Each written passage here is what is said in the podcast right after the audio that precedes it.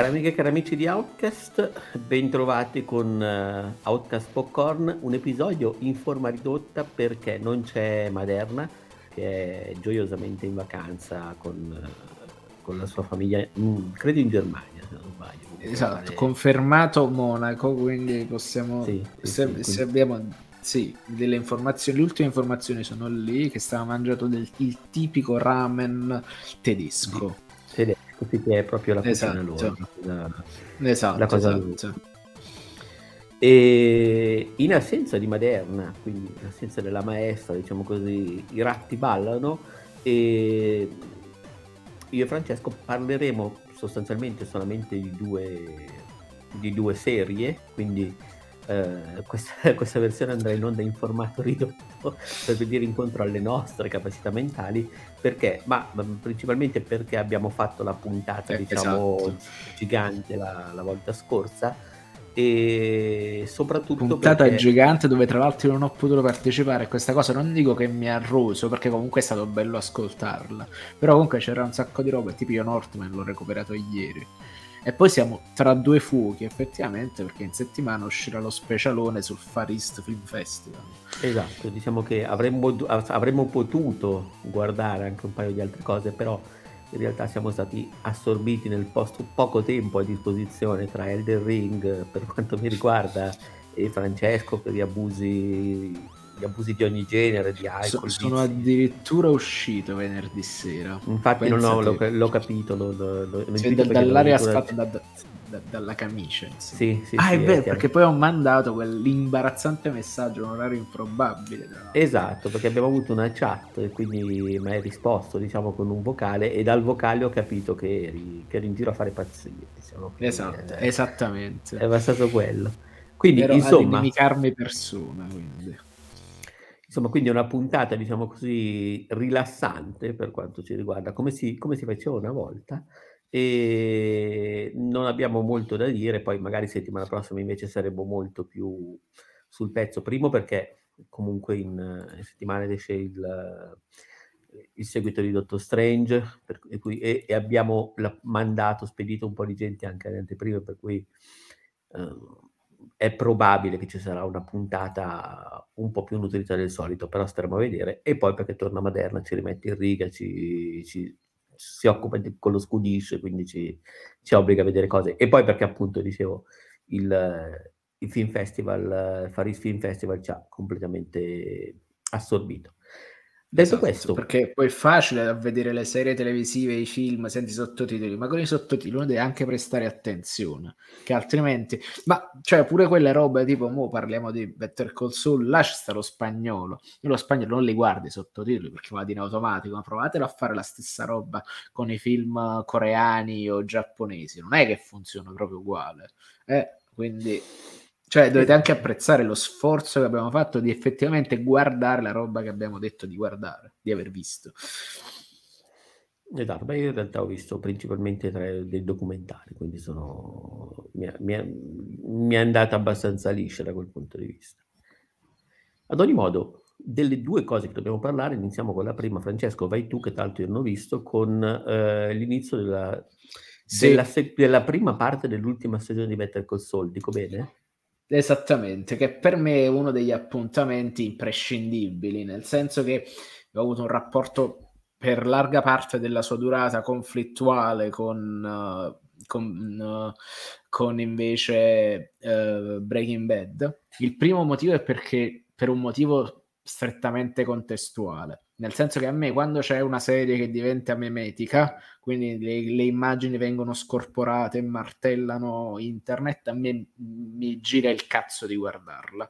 Nel senso che non, ho, cioè, non la vidi quando uscì ed era il fenomeno globale che tutti quanti si, si, si stracciavano i capelli, non ho visto per lo stesso motivo Squid Game poi comunque Breaking Bad l'ho apprezzato, ho apprezzato molto alcune scelte di regia, alcune scelte, soprattutto dal punto di vista della sceneggiatura che è fuori di testa.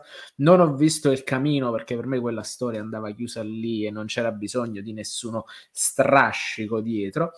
E...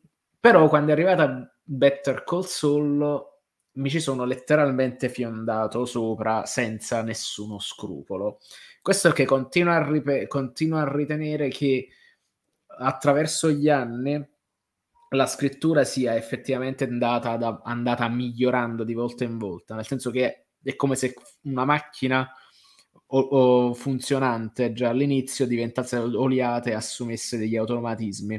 E per certi versi, quindi, è come se il ritmo delle ultime stagioni di Breaking Bad fosse lo stesso ritmo di tutte le stagioni di Better Call Saul.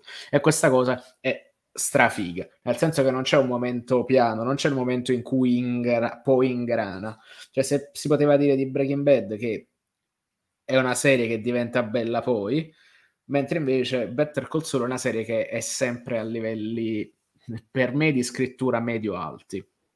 Quest'ultima stagione è effettivamente ri- rispetta effettivamente le promesse, perché doveva essere quella per la quale i nodi venivano al pettine, nel senso che si arrivava a raccontare questa completa trasformazione del personaggio di Bob, o, o, che lo pronuncerò malissimo, ve lo dico subito, Bob Odenkirk, Odenkirk, nel personaggio che tutti conosciamo come Sal Goodman.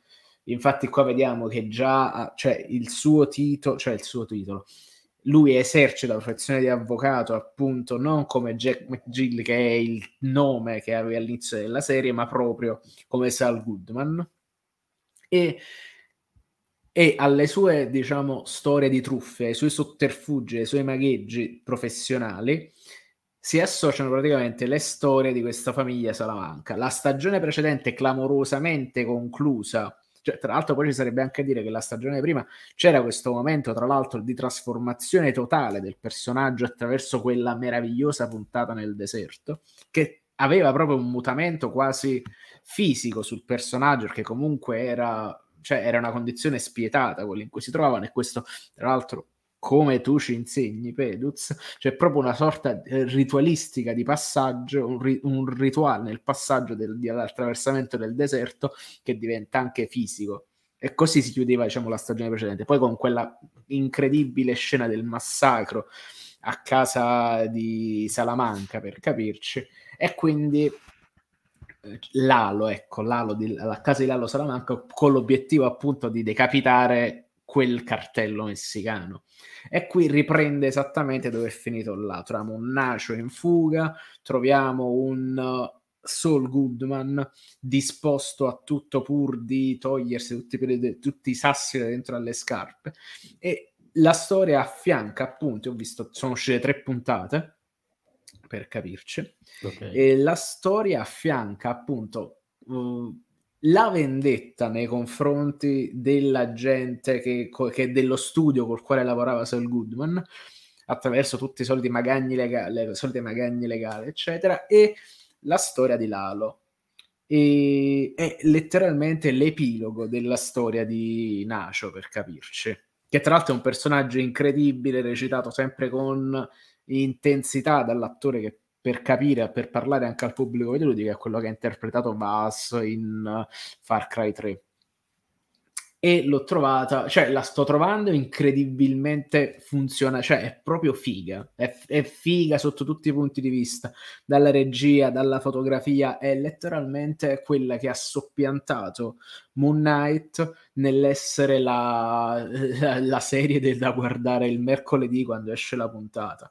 È a pagamento massimo in un'ora perché è proprio soddisfacente, cioè per certi versi è l'appagamento di Moon Knight perché risponde a tutte quelle esigenze che la serie su Disney Plus invece non riesce a colmare in nessun modo, appunto perché sono prodotti differenti, pensati per un pubblico differente e per una roba differente. A me sta piacendo moltissimo, la sto trovando sempre con dei momenti clamorosi tra cui uno nella terza puntata che però non vi spoilerò e magari ne parliamo poi quando affrontiamo tutto l'arco, tut, tutto l'arco degli episodi del finale di stagione, e, però niente, è, fi- è figo.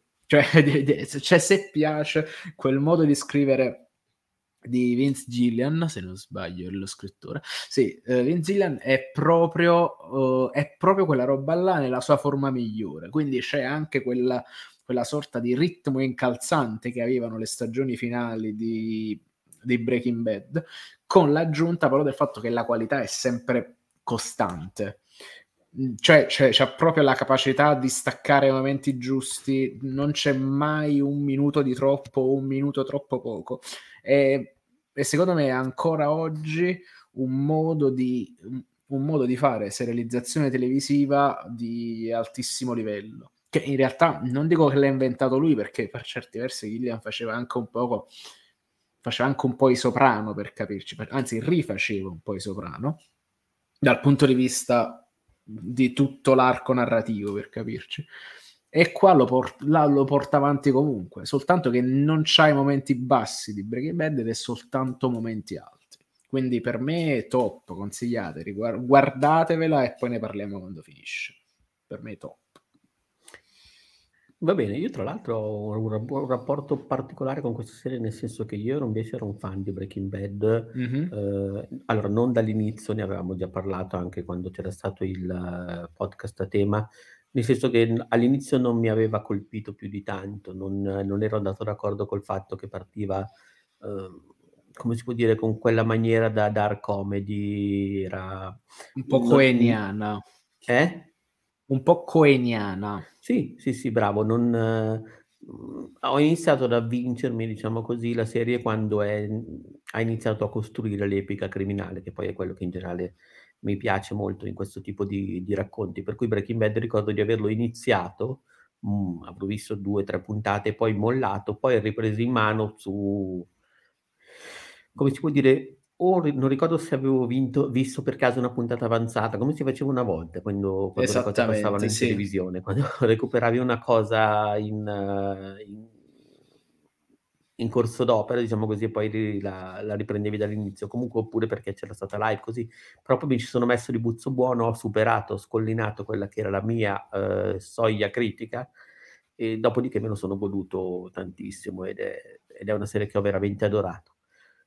Quindi a quel punto quando ho saputo che c'era Better Call Saul nonostante una mia, mhmm, come si può dire, generale antipatia per gli spin-off, uhm, antipatia basata sul fatto che molto scusatemi, mi sistemo perché sono in pessime situazioni.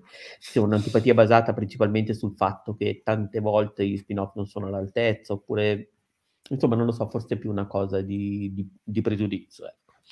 Comunque Nonostante questo mi ero sparato la prima puntata, la prima serie l'avevo guardata tutta, però non non so perché mi piaceva, ma non forse non abbastanza o comunque non è finita tra le cose da guardare quando ho un attimo di tempo. Nel frattempo ha iniziato a vederla la mia compagna, ha iniziato a vedere un sacco di gente che, mhmm, in qualche modo ha preso e mi hanno detto: "No, ma guarda che è bellissima, diventa bella se non meglio di Breaking Bad a un certo punto", quindi io a quel punto ce l'ho lì tutte da recuperare e a questo punto aspetterò che finisca e poi mi farò un, uh, un binge watch incredibile. Però diciamo che ecco, non ero... Esatto, non ero... non avevo completamente... Uh, gustato la parte iniziale da un po' legal, non so spiegarti. Da, era... Sì, perché inizia molto legal, soltanto esatto. che poi il punto è questo, c'è questa parvenza di avvio legal, però in realtà ti spiega soltanto lui, il contesto in cui lui agisce, tra virgolette, nei, nei confini della legge, perché sì. diventa tipo un turbo truffatore, appunto, perché la, la, sua formazione è questa, cioè ti, ti racconta appunto il background legale, ti racconta appunto perché, perché sfrutta la legge in quel modo perché mentre i, dall'altra parte i criminali si fanno una legge tutta loro, che risponde praticamente a delle rivalse e delle contropartite costantemente, lui invece agisce entro i profili della legge e comunque lo mette a quel posto a tutti. Perché appunto come, come formamenti, come schema mentale c'è quello là ed è, secondo me è incredibile perché è una caratterizzazione del personaggio eccezionale soprattutto in rapporto con quello che è la sua compagna Kim. Quindi è, è figo. Cioè, sì. è veramente. All'inizio, ti confesso, sembrava la versione Gilligan di Ally McBeal. In sì. senso buono, nel senso che sì, aveva un certo tipo di dinamiche da ufficio, così poi chiaramente è vero che raccontava fin da subito il, il fatto che lui era stato un truffatore, ti raccontava come mai lui era diventato un, uh, uh, un avvocato, perché poi lui prima di diventare avvocato era un teppista. In parte non mi aveva convinto anche il fatto della, come si può dire, del, della, dell'adattamento dell'attore di Bob mm-hmm. Odenkirk a diverse fasi della vita precedenti, nel senso che voglio dire, l'attore era sostanzialmente già più vecchio rispetto al personaggio di Breaking Bad, però interpretava lui stesso più giovane però e nei flashback giovane, certo. Era andava ancora, ancora più indietro. Giovane. Sì, eppure non, eh, non, so come dire, era sempre lui, per cui questa cosa un pochino mi, mi, mi seccava, però effettivamente era di... Sì, un pochino sì. Però in effetti non ho fatto tempo a vederla sbocciare, quindi lo farò, lo farò tutto d'un, tutto d'un colpo. Poi in realtà c'è chi l'ha apprezzata fin da subito, quindi ripeto di nuovo, magari è un problema mio che non ero completamente in sintonia con quella parte In ogni caso restiamo con, uh, sul crimine, sulla truffa, sulla malavita, però questa volta di casa nostra, con il secondo e ultimo argomento di, questo, di questa puntata, che è Bang Bang Baby. Bang Bang Baby che è una serie che ha esordito su Prime Video lo scorso 28 aprile con uh, le prime 5 puntate, si concluderà con le successive 5 il 19 maggio, quindi diciamo che Prime Video ha scelto una, una messa in onda simile per certi versi a quella che era Master of the Universe di Netflix, per cui fa due grossi blocchi sostanzialmente per una serie. Tra l'altro queste prime cinque puntate chiudono una sorta di primo cerchio, per cui hanno una sorta di, come si può dire, unità narrativa. E è una serie che è stata ideata e scritta da,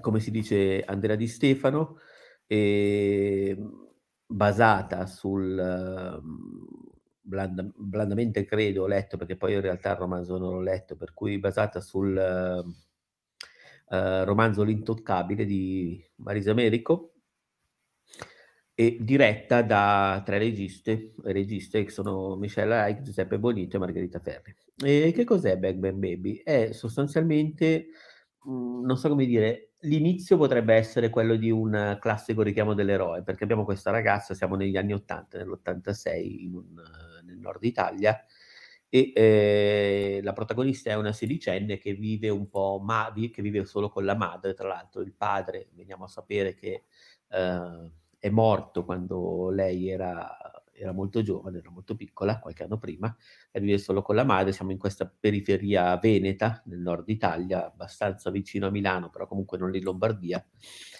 e, ed è la classica ragazzina un po' outsider che non, che non ha, soprattutto poi negli anni Ottanta, quando in qualche modo l'estetica paninar ti obbligava anche se facevi le, le, superiori a un certo tipo di, di, standard, lei non aderisce a questo standard perché non, non se lo può permettere in generale, quindi la madre è eh, operaia in un'azienda, non tira avanti la baracca, non stanno malissimo, però non possono permettersi, diciamo così, il Moncler un certo tipo di cose. Lei in generale è distante da questo immaginario delle sue compagne, per cui è anche un po' emarginata.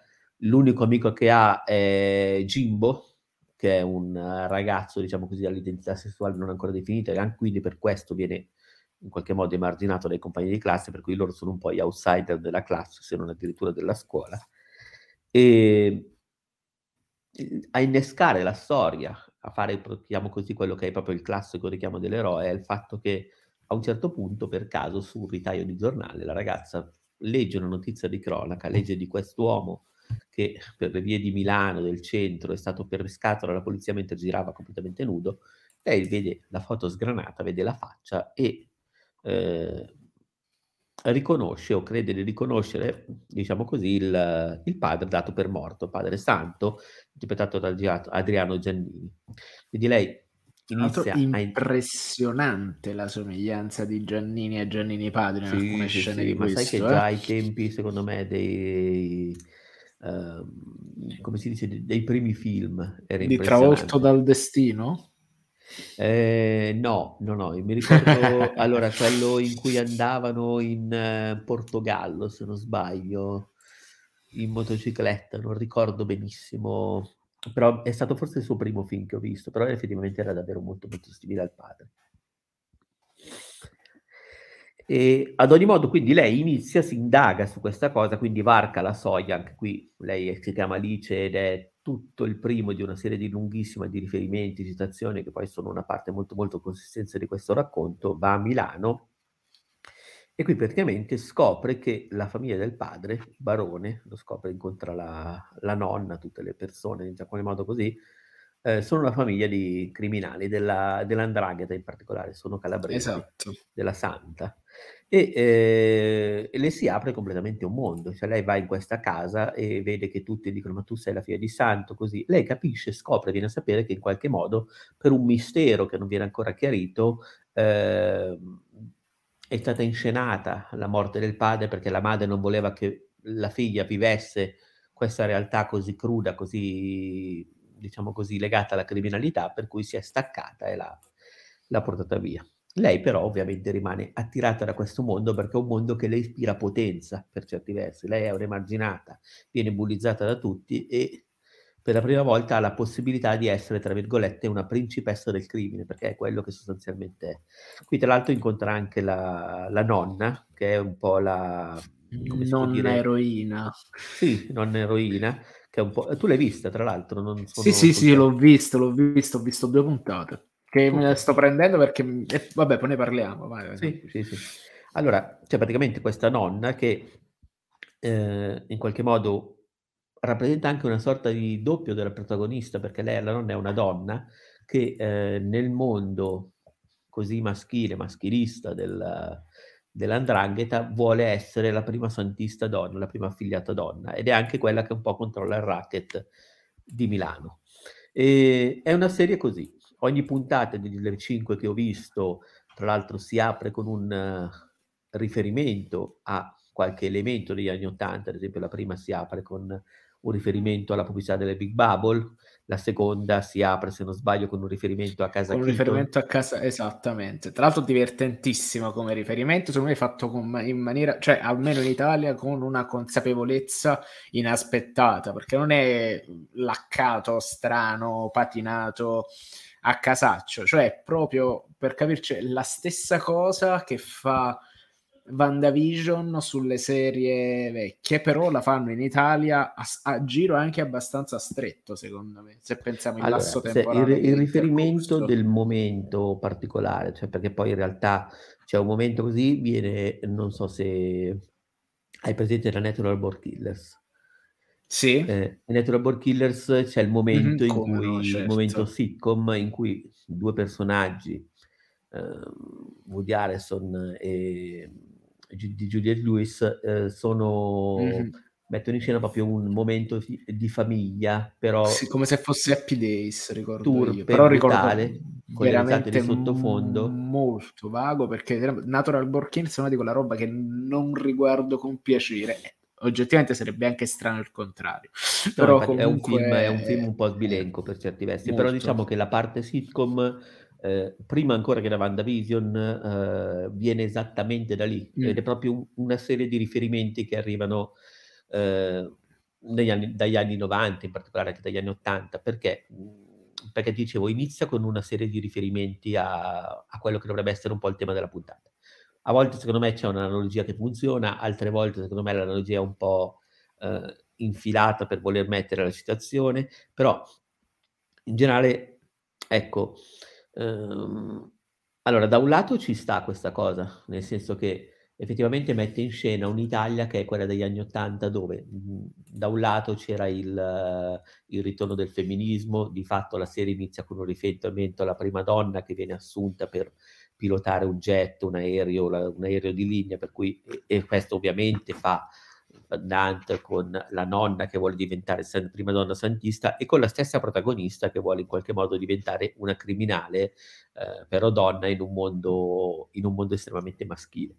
E c'è il riferimento, diciamo così, c'è quello, ci sono quegli anni 80 lì, ci sono anche la manifestazione femminista delle streghe, sono tornate. Esattamente nella seconda che, puntata. Esatto, che negli anni 80 erano molto ci sono anche tra l'altro nel film di Pozzetto, se non sbaglio, ho sposato una strega, no, non ho sposato una, qualcosa del genere, non ricordo il titolo esatto.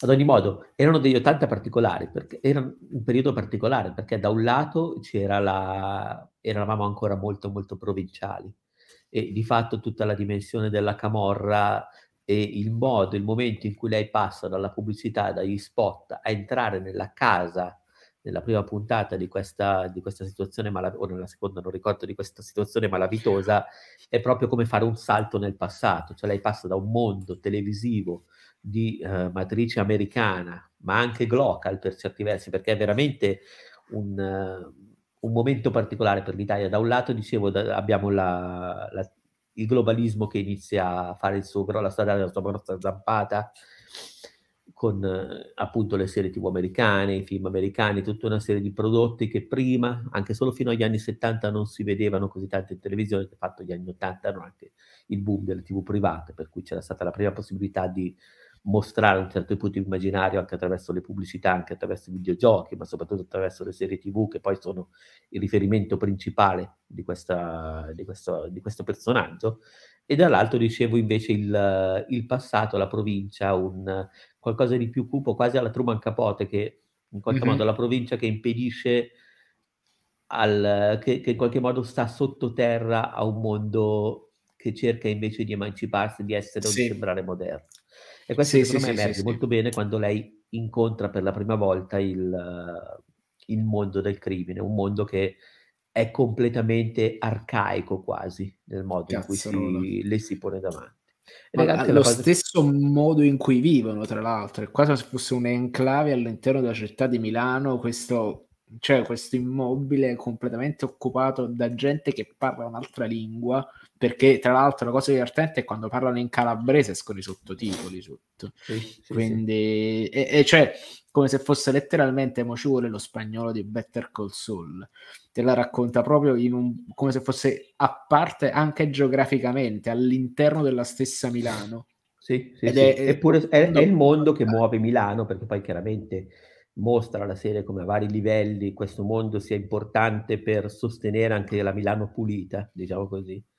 E, però è un mondo molto più arcaico, è un mondo, lei viene davvero, è vero che c'è il bullismo, la scuola, e ci sono i riferimenti che tra l'altro anche al tempo delle mele, cioè la, il, mm-hmm. il, uno dei primi momenti in cui la vediamo in classe, il momento del, degli snack, delle patatine, è proprio una che citazione da... abusivo comunque. È proprio, è, è una citazione da, da, una scena analoga nel cinema del tempo delle mele, qui è proprio... E, ecco, devo dirti la verità, per certi versi, secondo me, questa, questa rappresentazione degli anni 80 da un lato è calzante, perché appunto dicevo è pertinente il modo in cui mescola questa doppia anima degli anni 80 italiana, cioè tra oratorio e contemporaneamente voglia d'America. Dall'altro, secondo me, è un po' troppo. Allora, in alcuni casi non è completamente calzante, nel senso che nei dialoghi, nella ricostruzione di alcuni momenti, non, non azzecca alcune cose, secondo me, che eh, della rappresentazione degli anni Ottanta, nel senso che li mm. mescola, li porta un po' troppo avanti per certi versi. Eh, diciamo, fa la mossa Stranger Things, cioè la mossa, lo stesso errore che fa Stranger Things nella narrazione degli anni Ottanta americani, quindi nel Ma senso li rende si porta troppo avanti più nel, consapevoli. più dettagli del linguaggio. Poi ripeto, okay. magari ci ho badato io perché sono vecchio quindi quegli anni 80 no, li assolutamente, bene. perché anzi è questo il valore aggiunto che ammette in questo, in questo commento, secondo me. Cioè, dai appunto quello quel raffronto con la realtà perché quando solitamente quando, criti- quando le persone che li hanno vissuti criticano gli anni 80 di Stranger Things è proprio questo quello che gli vanno a dire più spesso che ne stanno offrendo una cartolina Beh, appunto ma, ma anche anticipando perché i, Duffer, perché i Duffer sono nati nella metà degli anni 80 quindi per loro è già un tempo mitico. Mm-hmm. cioè per loro non è un tempo che hanno vissuto tanto in prima persona. È come se banalmente la mia generazione negli anni 90 aveva un po' il mito dei 70 per cui c'era stata tutta quella serie di film e così è come se facessimo film, un racconto degli anni 70 che abbiamo vissuto solamente per interposta persona, se non o in minima parte, quindi, quindi del 77, quindi non ne so molto. Dei...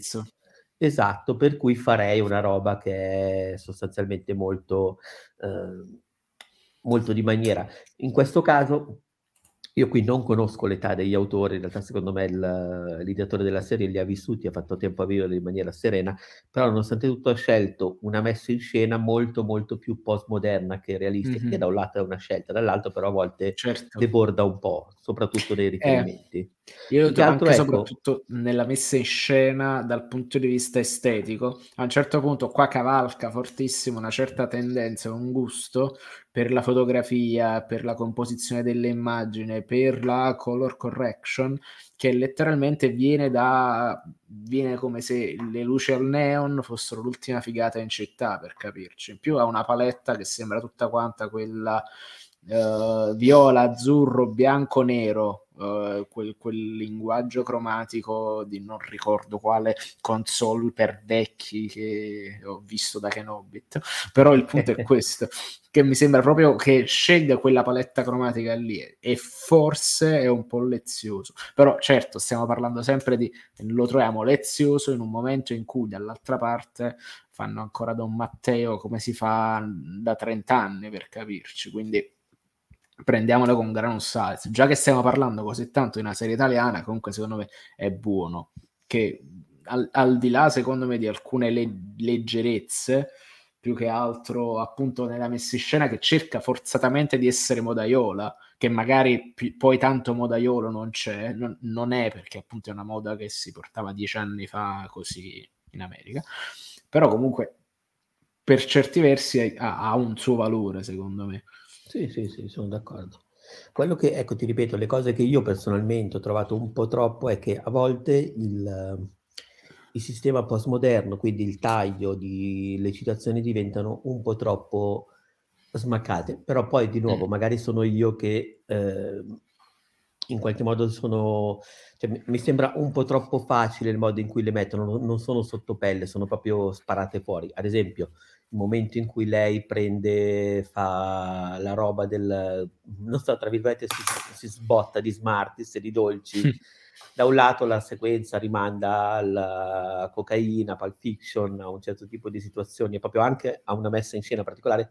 Dall'altro il momento in cui le si allarga la pupilla viene esattamente dalla pompata dei da Simpson. Requiem, sì, da quando... Requiem for a Dream anche. Come?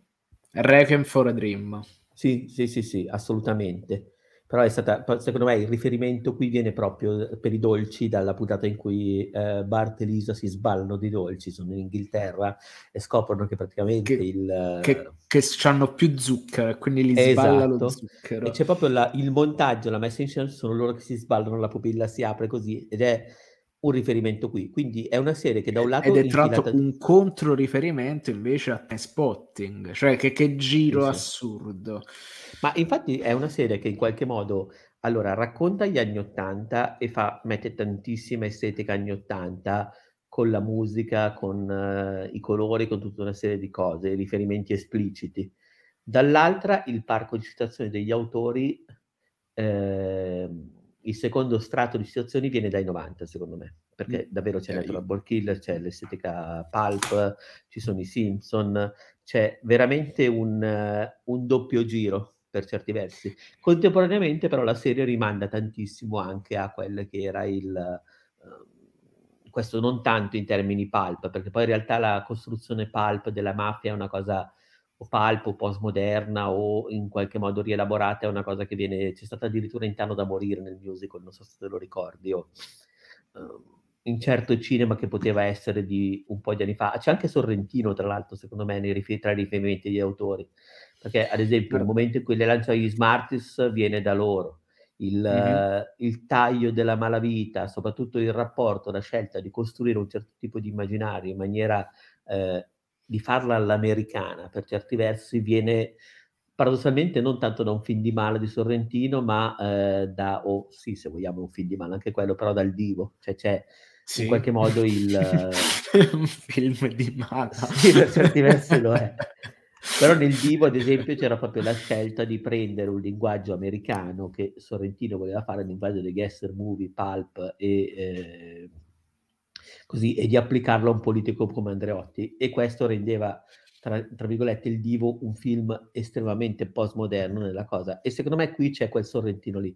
Poi, ovviamente. è il mio Sorrentino preferito. Il anche Divo. a me piaceva molto nel Divo. È stato il film che mi ha fatto proprio innamorare di Sorrentino, più ancora di eh, Le conseguenze dell'amore. Mm. Oppure, eh, oddio, era di Sorrentino anche l'amico di famiglia? Sì.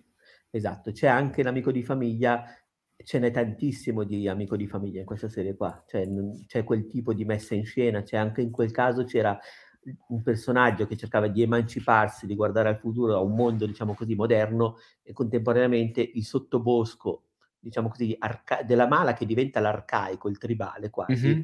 che la eh teneva sì. agganciata. Per cui secondo me c'è tantissimo eh, di questo eh, lì.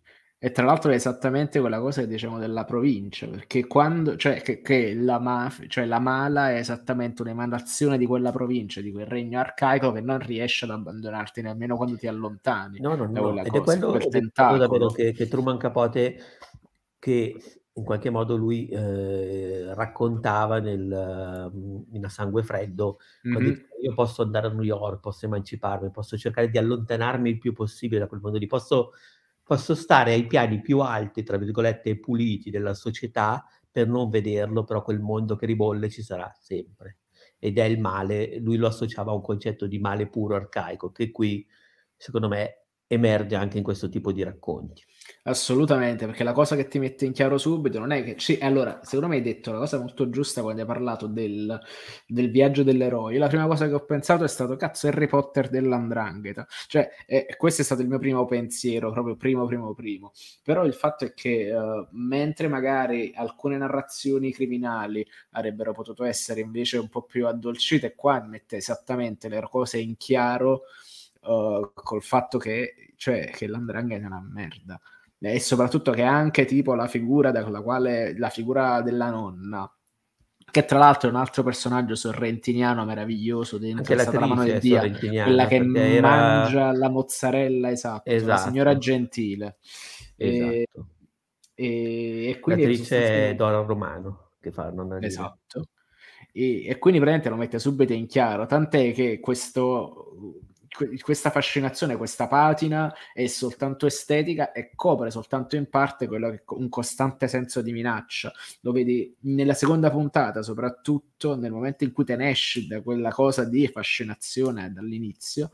Secondo me ci sta a parte la battuta sul far mangiare un cristiano dei maiali, prima di tutto, così subito a inizio puntata. E poi quella tensione crescente sul fatto dell'occultamento dell'omicidio che, che comunque ti, ti, presenta, allora non è che c'è uno sgherro, qualcuno con cui trattare, no, c'è proprio la nonna Lina che ti si presenta in casa col, uh, con lo scagnozzo e se hai fatto qualche puttanata finisce anche a pistolettata. Cioè c'è questo senso di minaccia immediato che, che diciamo la fa deviare effettivamente un pelo da quello, cioè ben più di un pelo da quella che è diciamo la, la, trama che poteva sembrare all'inizio come Harry Potter con l'Andrangheta che però no, no, è, è, ma poi c'è anche quella cosa lì però di fatto diciamo che qui non abbiamo i maghi Hogwarts e un crimine ma abbiamo la diciamo un la qualcosa santa. di assolutamente deprecabile. E, esatto. detto questo secondo me um, un altro personaggio che invece ho trovato estremamente interessante tanto tu non so quanto sei addentro. No, ma t- tanto non, non, non, non, ti preoccupare di fare spoiler, tanto penso No, ma non, non faccio spoiler, era giusto per, per, vedere se... Cioè, un altro personaggio secondo me che invece, anzi che secondo me è il personaggio migliore, cioè su, supera anche la nonna, perché allora tra le cose che mi sono piaciute c'è questa dimensione tribale, il fatto così che di azzeccare questo momento particolare. Non ho apprezzato particolarmente mh, alcune scelte estetiche che ho trovato mm-hmm. già contestualmente retro per quanto siamo in Italia, per cui mh, è diverso. Quindi, e poi esatto, forse le citazioni un po' troppo, un po' troppo, mh, come si può dire, che venivano un po' troppo a galla. Secondo me un po' più di finezza in quel tipo di operazione lì non avrebbe guastato. Hai sentito anche tu quella forte ondata di Moonrise Kingdom nel, quando c'è la scena con i Boy Scout, quindi? Eh, la scena con i Boy Scout, più che Moonrise Kingdom, eh, ho, ho, pensato ai racconti che scrive a Preda sul blog di quando faceva lo scout calabrese, perché ti giuro. Allora, ti dico la verità, la cosa più bella, eh, a Preda Doc Manhattan, la cosa più bella che, eh, che secondo me c'è della serie è questa, è praticamente quando si spostano in, uh, in Calabria. Questo perché, ah, perché sì. per quanto sia eh, sopra le righe, la parte in cui lei arriva e scopre questo mondo criminale, per certi versi mi è arrivata un po' troppo stereotipata. È vero che Mm. fanno la stessa cosa anche su alcuni personaggi del nord, tu poi non, non so se li hai ancora visti, però ci saranno personaggi del nord, mhmm, non so, c'è l'avvocato Bauscia, così che anche quelli vengono presi in giro, c'è un politico che sembra un po' un mix tra Craxi e Michelis, è una roba eh, anche proprio esteticamente. E sono macchiette ed è una scelta e ci mancherebbe, perché secondo me nel sud ci vanno un po' troppo pesanti in alcune cose, proprio in termini stereotipi, nel senso che quando tu li vedi per la prima volta, lei entra in questo mondo dove ci sono i ragazzini con i Kalashnikov, per cui è una roba... Cioè, sono, sono arrivati, papà, sono arrivati i Kalashnikov e gli dico, vabbè, però forse così capisco, capisco alzare, andare un po' di debordare un po', però così. Però invece la cosa diventa, secondo me, molto più aggraziata quando si spostano in Calabria, quando eh, in particolare si spostano sul personaggio interpretato da, ehm, come si dice, Gerardi, Antonio Gerardi che era già il sardo in romanzo criminale ed era il uh, giudice di Pietro in 1992-93 che tra l'altro è irriconoscibile qua. Cioè lo è vedi proprio che sta è esatto, bravi- sì. è- è- secondo me è l'attore più bravo assieme a Dora Romano che c'è in scena la, la ragazzina, la protagonista è brava, ma ha una sorta, cioè, beh, ha ancora dei limiti, tra virgolette, forse anagrafici, però a volte, soprattutto quando viene costretta, secondo me recita dei dialoghi che sono scritti un po' così, esce un po' dalle righe, perché poi in realtà quando in, in altri momenti è molto molto a suo agio. Eh, però c'è una differenza, il personaggio di Nereo Ferraù, che è praticamente il cugino di, che deve salire al nord dalla Calabria per indagare sulla morte del fratello, perché a un certo punto c'è anche questo mistero. Esatto. Che c'è tra l'altro il mito di Milano, il mito, sai, il mito della Milano da bere, perché arriva sì, là perché loro, lì c'è proprio questo mondo arcaico, perché c'era proprio tutta la, la, divisione tra nord e sud degli anni Ottanta, in questo caso la, la Calabria più, eh, più come si può dire, più agreste per certi versi, perché lui tra l'altro fa lo, il capo scout ed è bello perché utilizza i boy scout a loro insaputa per lo spaccio di droga, così. Il fatto di averlo messo come scout è un tocco di classe fantastico, perché ti dà la dimensione di un personaggio, qui dopo la volta che lo vedi lo vedi in braghe corte da scout. È un personaggio che nonostante tutto non è ancora un adulto, nonostante sia anagraficamente già age perché? Perché è un personaggio che in qualche modo non ha ancora compiuto il suo percorso di maturità. E, ed è per questo che secondo me è proprio lo specchio, lui tra l'altro diventa il cattivo della serie vero e proprio, ed è lo specchio della protagonista. Lei compie un percorso per affermarsi e crescere a Milano ed è anche un percorso da uh, coming of age, perché poi c'è anche il dramma adolescenziale, ci sono riferimenti al tempo delle mele, è chiaro che oltre al crimine c'è anche questa situazione di crescita della protagonista. Dall'altro abbiamo questo adulto mai cresciuto, che affronterà per la prima volta il suo percorso di crescita attraverso la morte del fratello venendo a Milano, quindi salendo dal sud, interpretato da Antonio Gerardi che è, bra- Gerardi, che è bravissimo. Eh, cioè, affiancato dalla cugina esatto. maga che è eh, interpretata anche lei da Giorgia Arena, la cugina che si chiama Assunta, e formano una coppia fantastica. Loro sono, vengono mia. dal sud, scoprono il nord, scoprono anche il razzismo che c'era al nord nell'epoca, perché Cazzo, li chiamano nella... eh, Calafrica. Fanno... Esatto. E so, secondo me sono loro sono secondo me la coppia di personaggi migliore della serie. Lui è bravissimo, lui tra l'altro è un po' un come per caratterizzazione è il Tommy De Vito, è di quei bravi ragazzi, cioè il personaggio interpretato e fa in generale il personaggio scorsesiano interpretato da oddio, aiutami che sono ho un flash uh, Danny De Vito non Danny De Vito scusa no da, da Gio Pesci scusa da Gio Pesci nel senso che è la forza elementale quello irragionevole irrazionale. Qui è letteralmente all'inizio Gio Pesci cioè lui come Gio Pesci quando va a Las Vegas in casino lui lascia la Calabria va a Milano e inizia a fare le sue regole cioè a far capire a Milano che c'è anche una malavita irra- ancora più irrazionale di quella che i milanesi conoscono, perché lui non è un calcolatore come nonna Lina, non gli interessa, lui interessa solo la vendetta, interessa dominare Milano con la vendetta e con la brutalità, quindi lui porta il personaggio di Dio Pesci a Las Vegas di Casino a Milano. Però lo fa più la originale. malattia per i Wham, tra l'altro. Sì, con lui questo, è un fan di George cioè, Michael. eh, eh, ha questa cosa degli scout, giù è considerato un personaggio strano, non è un capo, non è destinato a diventare capo perché è troppo irrazionale, allora lui sto potere se lo vuole prendere. E in qualche modo per lui, che non è, è un adulto ancora bambino, è la morte del fratello a innescare il medesimo percorso di crescita della protagonista per tappe antitetiche, lui scoprirà e poi in qualche modo decostruirà il mito della Milano da bere attraverso il suo percorso e avrà un cambiamento, un'evoluzione che secondo me è fantastica, che lo emanciperanno poi da quello che è il suo modello e diventa un cattivo meraviglioso. Cioè, secondo me è proprio una cosa veramente ottima, ecco. Sì, è vero. Eh, detto questo, Beh. per me è una serie, ho visto i primi 50, non, mi è piaciuta nel complesso per molte cose, altre cose come ho detto non mi hanno fatto impazzire, le ho trovate relativamente retro anche per quella che è la scelta italiana di aderire a un certo tipo di modelli, però mh, mm, diciamo che nel complesso io la consiglio. Non, ripeto, ha, ha, delle cose veramente molto molto azzeccate. Vero, e poi in generale, al di là di tutte quelle che sono i miei dubbi, eh, il racconto funziona nel complesso. Sì, l'unica cosa che giusto stride un po' quella voce fuori campo che potrebbe essere fatto almeno per dire. La voce però... off non mi è piaciuta, sì, sì. No, sì. È, cioè è, è, superfluo anche per quanto voglia essere superfluo, però mi rendo conto che sia una di quelle cose, tra virgolette, quei limiti strutturali in cui vengono incasellate determinate serie per le quali la protagonista femminile deve essere sempre raccontata dall'interno.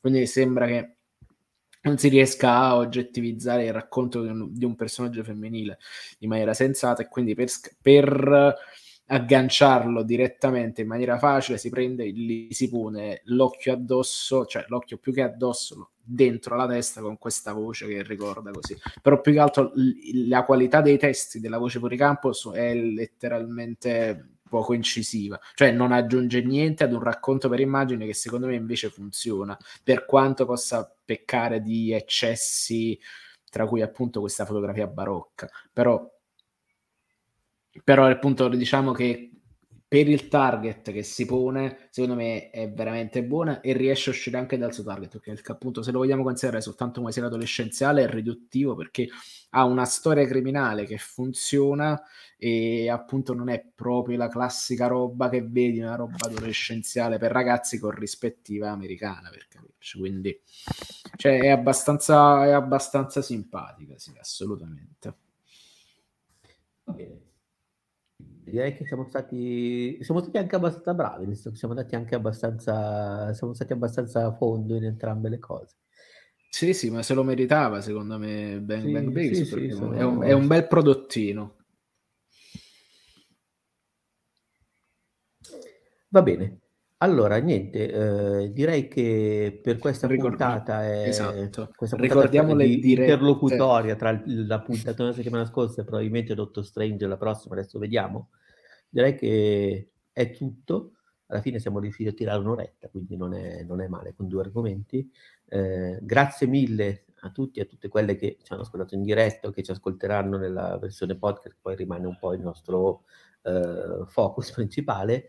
E vi ricordo che ovviamente trovate il podcast, uh, troverete il podcast su outcast.it sul sito assieme a tutti gli altri podcast e a tutta altra produzione scritta che infiliamo normalmente. Direi che è tutto, grazie mille Francesco, alla prossima. Grazie a te Peduz, ciao. Ciao.